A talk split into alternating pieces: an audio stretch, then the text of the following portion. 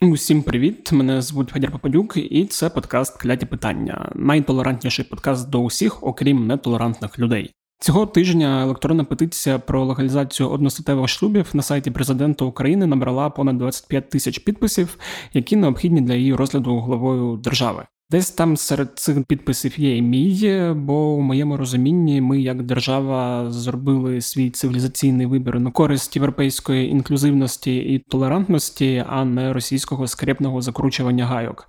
І у виборі цьому ми маємо йти до кінця, не ігноруючи права тих чи інших груп е, співгромадян. Для мене це є теж дуже цікавою темою, про яку я жодного разу не говорив з цих епізодів, які в мене виходили до цього. Я вирішив це виправити і тому. Про те, чому легалізація одностатевих шлюбів є на часі, я поговорив з українською ЛГБТ-активісткою, головою громадської організації Інсайт Оленою Шевченко. І я сподіваюся і маю віру в те, що Володимир Олександрович слухає подкаст Кляті питання, і якраз перед тим як відповідати на петицію, він послухає цей епізод і після цього зробить правильний вибір. Ну а тепер давайте слухати. Пані Олено, я вас вітаю. Дякую, що погодились прийти на мій подкаст. Я хотів взагалі почати з таких основ, про які ви вже говорили багато разів. Я думаю, за своє життя, але думаю, не буде зайвим їх ще раз повторити. Може, серед моєї аудиторії будуть ті, кому ці знання знадобляться. А от коли ми говоримо про ЛГБТ пари і про те, що вони не мають в Україні тих чи інших прав, про які взагалі права йдеться, і чому це важливо, і якраз і у контексті підписання петиції про легалізацію одностатевих шлюбів, і чи може ще є якісь права, які ця петиція не враховувала, але теж має бути прийняті в нашій країні. Ви знаєте, коли ми починаємо розмову взагалі про рівні права для ЛГБТ людей. Звичайно, я завжди очікую, що буде там не знаю десятки сотень або іноді тисяч питань щодо того, а навіщо це потрібно? А чому ЛГБТ не можуть жити без цього? Що шлюб це священний союз саме чоловіка і жінки? І перше, що хочеться зазначити, знаєте, шлюб, який прописаний в конституції, це не священний союз, це саме законодавче врегулювання відносин, які є у подружньої пари. Тому, з моєї точки зору, у конституції також і взагалі має бути прописано, що дві людини можуть вступати в шлюб, і тоді це буде шлюбна рівність. Чому важливо надати такий доступ саме ЛГБТ людям? Оце дуже слушне питання. Тому що знаєте, я от сьогодні про це міркувала і говорила також з іншими журналістами. І я сказала про те, що дуже часто гетеросексуальні пари, які перебувають у шлюбі, вони не розуміють, що у них є доступ до тих переваг, які інші люди не мають, наприклад, ЛГБТ. І це, знаєте, такі неусвідомлені речі. Вони здаються іноді маленькими, але вони є суттєвими. І от під час кризи і війни, яка зараз є в Україні, вони загострюються. От, наприклад, почнемо з маленьких речей. Я живу в Києві поряд з зоопарком. І от минулого року я пам'ятаю декілька разів, коли проходила пост, читала просто умови, як можна купити квиток. Так от там передбачено пільговий квиток для сімей і для сімей з дітьми. Але ЛГБТ-люди, ЛГБТ-пари, сім'ї з дітьми цими знижками користуватися не можуть тому що законодавчо вони не є не визнані сім'єю. ЛГБТ люди, якщо чесно, от відверто сказати, законодавчо нас не існує. Нас не бачить наша держава і не враховує взагалі наші права і інтереси в цілому. Тобто, ми не є сім'єю ні для кого. Чому ці моменти загострюються під час криз та війни? Ну от окреме питання це, звичайно, якщо говорити про такі суттєві речі, коли одна людина з пари загинула на війні. У нас такі випадки вже є. Інша людина нашою державою вважається ніким, не близькою родичкою, родичем, не членом сім'ї і так далі. Бо є перелік осіб, які належать до близьких родичів.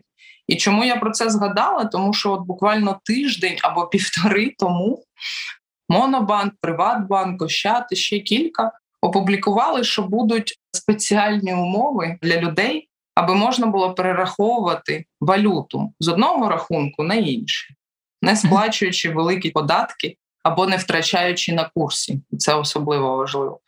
І вони опублікували список осіб із законодавства, близькі родичі, члени сімей і так далі. Там взагалі немає ніякого шансу навіть туди попасти. Тобто, ти просто чужа людина, тебе взагалі держава не визнає навіть близькою родичкою. Хоча ви там прожили у шлюбі громадянському 15, 20, 10 років. У нас є сім'ї, які ми допомагали виїжджати зараз за кордон з ЛГБТ. І це переважно дівчата, які вже мають дітей: дві, три, одна дитина. І їх взагалі наша держава не бачить, і навіть в інших країнах вони мають якимось чином, якимись документами уявними довести, що вони не чужі люди. Розумієте?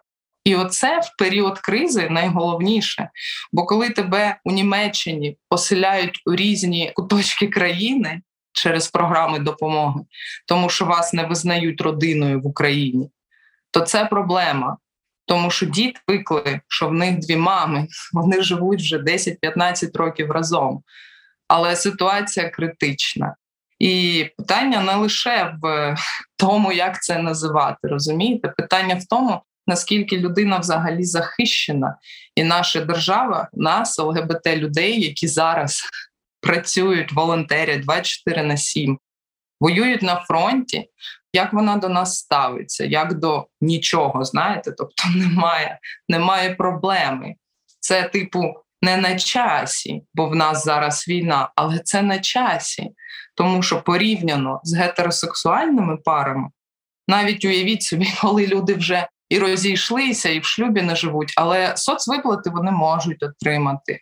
Піти зареєструватися на допомогу як родина ВПО вони можуть. А ЛГБТ люди не можуть цього зробити. Ніяких взагалі варіантів немає. Ви, до речі, вже трошки відповіли на моє наступне питання. Я теж хотів спросити, як артикулювати до людей, які вважають, що от війна і це зараз не на часі, і типу, давайте вже після війни через е, референдум у дії якийсь ми ну, проведемо. О, тобто... давайте я вам трошки про да, референдум да, розповім про нечасність. Це важливо, да. Бо ну, я ж якраз виходжу з тієї позиції, що от як пояснювати людям, які ну не зовсім розуміють, і чому вони мають це знати, і який масштаб проблеми з цим цим ховається. Розкажіть. По-перше, людям, які думають, що це не на часі, їм треба просто спробувати опинитися на місці, ну на моєму, або, наприклад, тієї людини, яка зараз в ЗСУ воює, і її партнера вбило. Я думаю, що просто треба згадати, що у вас також є чоловік або жінка, яка там зараз на фронті, або поїхала до іншої країни, і з вами щось сталося раптово. І ви взагалі не можете навіть доступ до тіла отримати або прийти в реанімацію або прийняти якесь рішення про цю людину, про себе, або отримати будь-які виплати. Ну тобто, знаєте, зараз в ЗСУ воює дуже багато ЛГБТ людей, і от ті, хто вже загинули героїчно на цій війні, їх партнери і партнерки нічого не отримують, тому що не на часі. І постфактум це все врегулювати не буде можливості. Тому треба це робити зараз. Я думаю, треба просто бути більш людяними і не починати фантазувати на якісь теми про секс, ще про щось, а просто згадати, а у вас яка сім'я. От як у вас у сім'ї, отак і у ЛГБТ людей у сім'ї. Це не сексуальні якісь ігри або не знаю ще щось. Це про побут, це про народження дітей та виховання, це про піклування одне про одного. І це про звичайно ті права, які мають мати всі люди, тому що у нас же ж якось у конституції закріплено, що ми всі рівні. Да? Ну і говорячи про референдуми, знаєте, звичайно, є така практика загалом по різних країнах в різний спосіб. Країни приходили до того, аби легалізувати шлюбну рівність.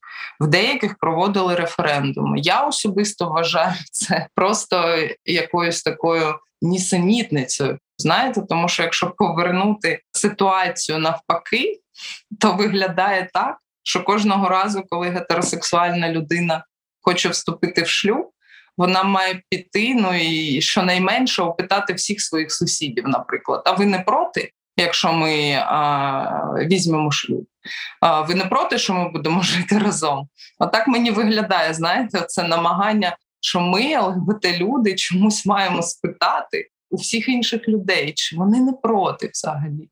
Я не хочу, щоб інші люди вирішували, чи маю я своє законне право мати сім'ю і бути щасливою людиною. Тут я погоджуюсь, особливо коли якась ну умовна більшість вирішує за когось іншого, коли вони не мають жодного стосунку до цього. Ви вже заговорили про досвід інших країн. Я от якраз хотів запитати, може на якихось більш конкретних прикладах, як взагалі там ну нормальні країни це впроваджували. Бо я, наприклад, пам'ятаю, я читав книжку Річарда Таллера, поведінкового економіста. В нього є книжка Нудж там про архітектуру вибору вибору, і він здається, на прикладі чи то Великобританії чи іншої країни, якою він там консультував, розповідав, як вони впроваджували в законодавство і відділяли там умовно людей, для яких оцей священий Божий союз від так би мовити шлюбних контрактів, шлюбних стосунків, щоб це можна було закріпити.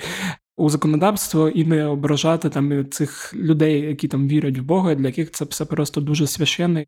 І я от хотів запитати, який досвід ну, взагалі можна вважати якимось таким більш-менш еталонним, і як от слід було б Україні все це впроваджувати, коли ми так спрогнозуємо зі сподіванням, що там після петиції Зеленський дасть відмашку, і все ця бюрократична машина законодавча має буде запрацювати і щось напрацьовувати. Ви знаєте, на моєму досвіду я можу сказати, що в різні часи для різних людей священні питання вони, знаєте, одне за одним такі йдуть. Спочатку одне питання священне, потім інше. Але коли є зміна законодавства, то досвід більшості країн показує, що люди дуже швидко змінюють свою думку насправді. І на це кілька причин, тому що навіть коли в деяких країнах були легалізовані одностатеві шлюби, Відразу після цього більшість людей просто почала бачити цих людей. На роботі вони перестали ховатися. Вони припинили вигадувати історії про свій гетеросексуальний шлюб. Вони просто стали ближчими одне до одного. І люди цей страх просто втратили. Це не про священність насправді. Знаєте, якщо говорити взагалі про церкву, це дуже важка історія людства з церквою. Можемо згадати і священну інквізицію, і все, що коїла церква, різні церкви, різні часи. Тобто до цього ставитися як до догми, ну це дуже важко, знаєте, назвати еталонним якимось. Я думаю, що для всіх людей от світська держава має запровадити рівність в усіх сферах. Тому це не мають бути партнерства, які виключають опіку над дітьми та всиновлення в дочеріння. Ні, це має бути саме шлюбна рівність. Для всіх людей мають бути однакові умови. Тому що коли ви робите якесь виключення і спеціальний закон. З меншою кількістю прав для якоїсь групи людей, оце в суспільстві є сигналом до того, що ці люди не є повноцінними що mm-hmm. до них треба ставитись інакше. А щодо церкви, я вважаю особисто, що це справа будь-якої окремої сім'ї, чи йти до церкви і вінчатися. Це має бути так. Я знаю досвід різних країн, де церкви поступово самі приходили до того, аби включити ЛГБТ людей надати їм можливість вінчатися. Я думаю, що і в нас так само буде.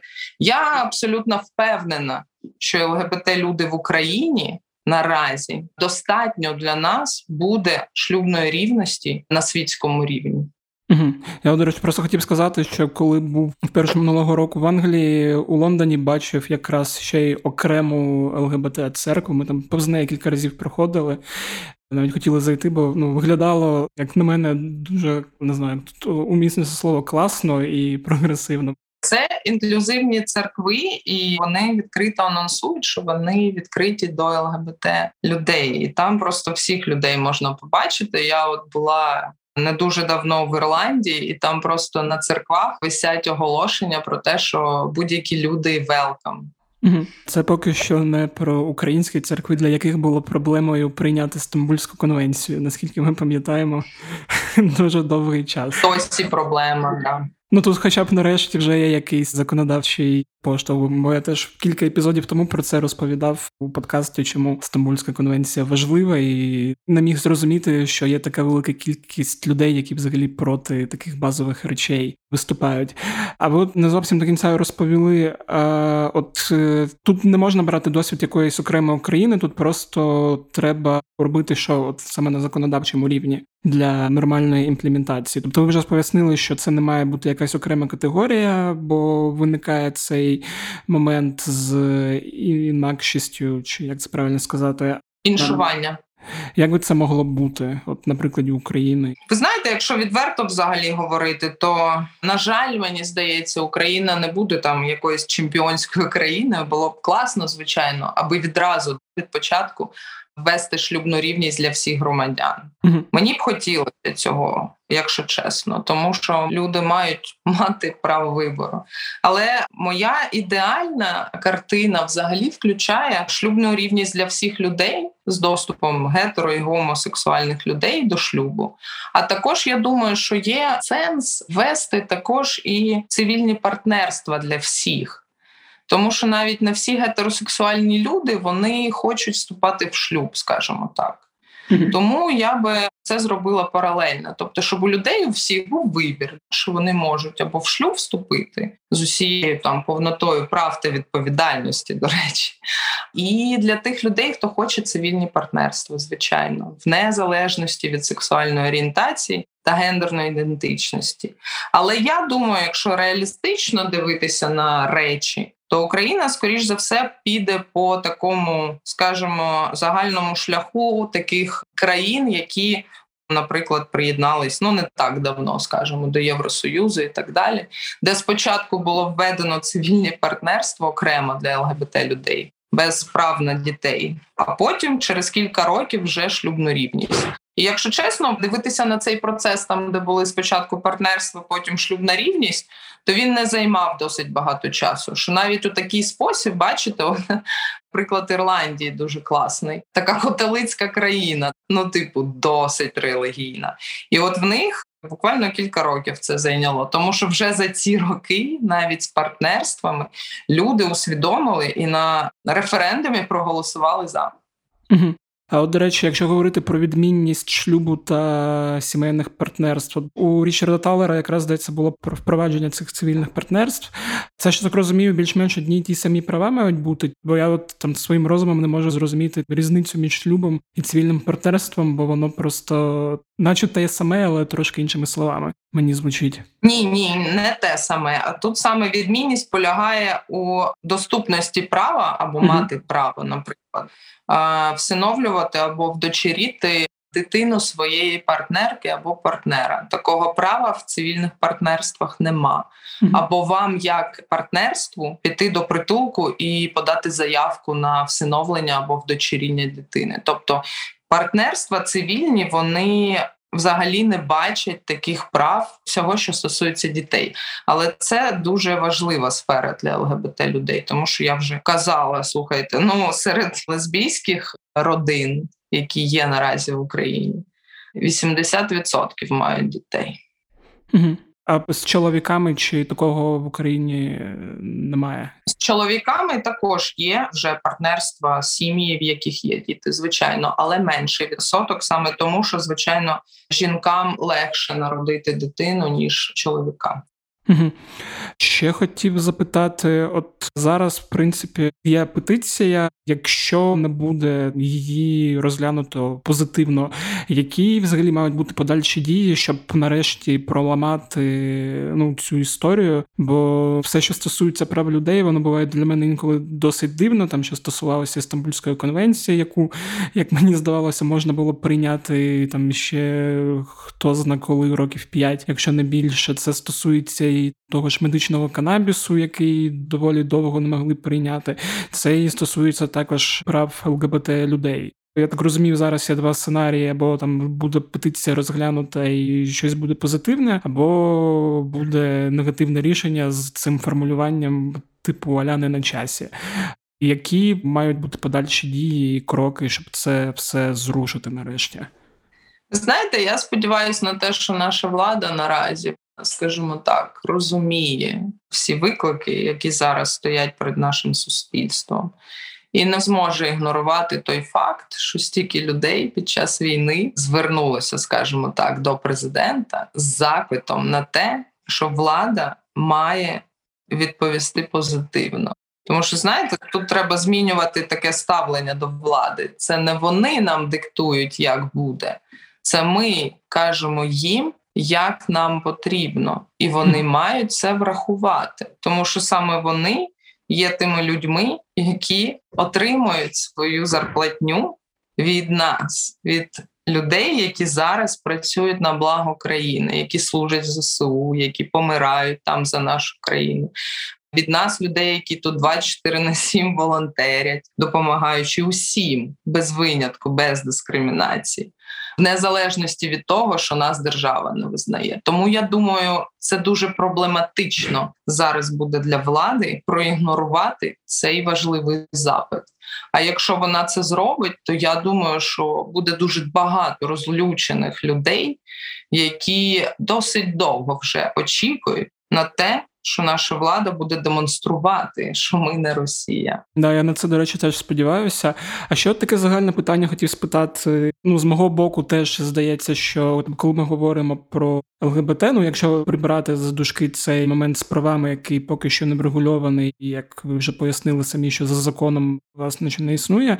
А в загальному сенсі як би ви оцінили взагалі ситуацію з ставленням, відношенням людей держави до ЛГБТ людей? Бо мені з одного боку я розумію, що це не Росія, не Грузія, де там минулого року здається розганялися марші, але в той же час, там, коли я був на прайдах, я бачив там кілька років тому ці історії з справами, які починають там розганяти або там з якимись негативними коментарями дуже дивних людей, як це було минулого року в Харкові. Бо я просто йшов поза колоною, все це слухав і думав боже мій, за що це нам все? От на тому етапі, де ми є зараз, як би ви це пояснили, куди нам ще треба рухатися, і скільки щодо нормалізації прав ЛГБТ спільноти і взагалі ставлення до суспільства, і що треба зробити, щоб пояснити людям, що тут немає нічого страшного, поганого. Що якщо ваша дитина побачить двох цілуючихся чоловіків чи дівчат, вона не перетвориться одразу на гея чи лесбійку, і всіх мають бути рівні права.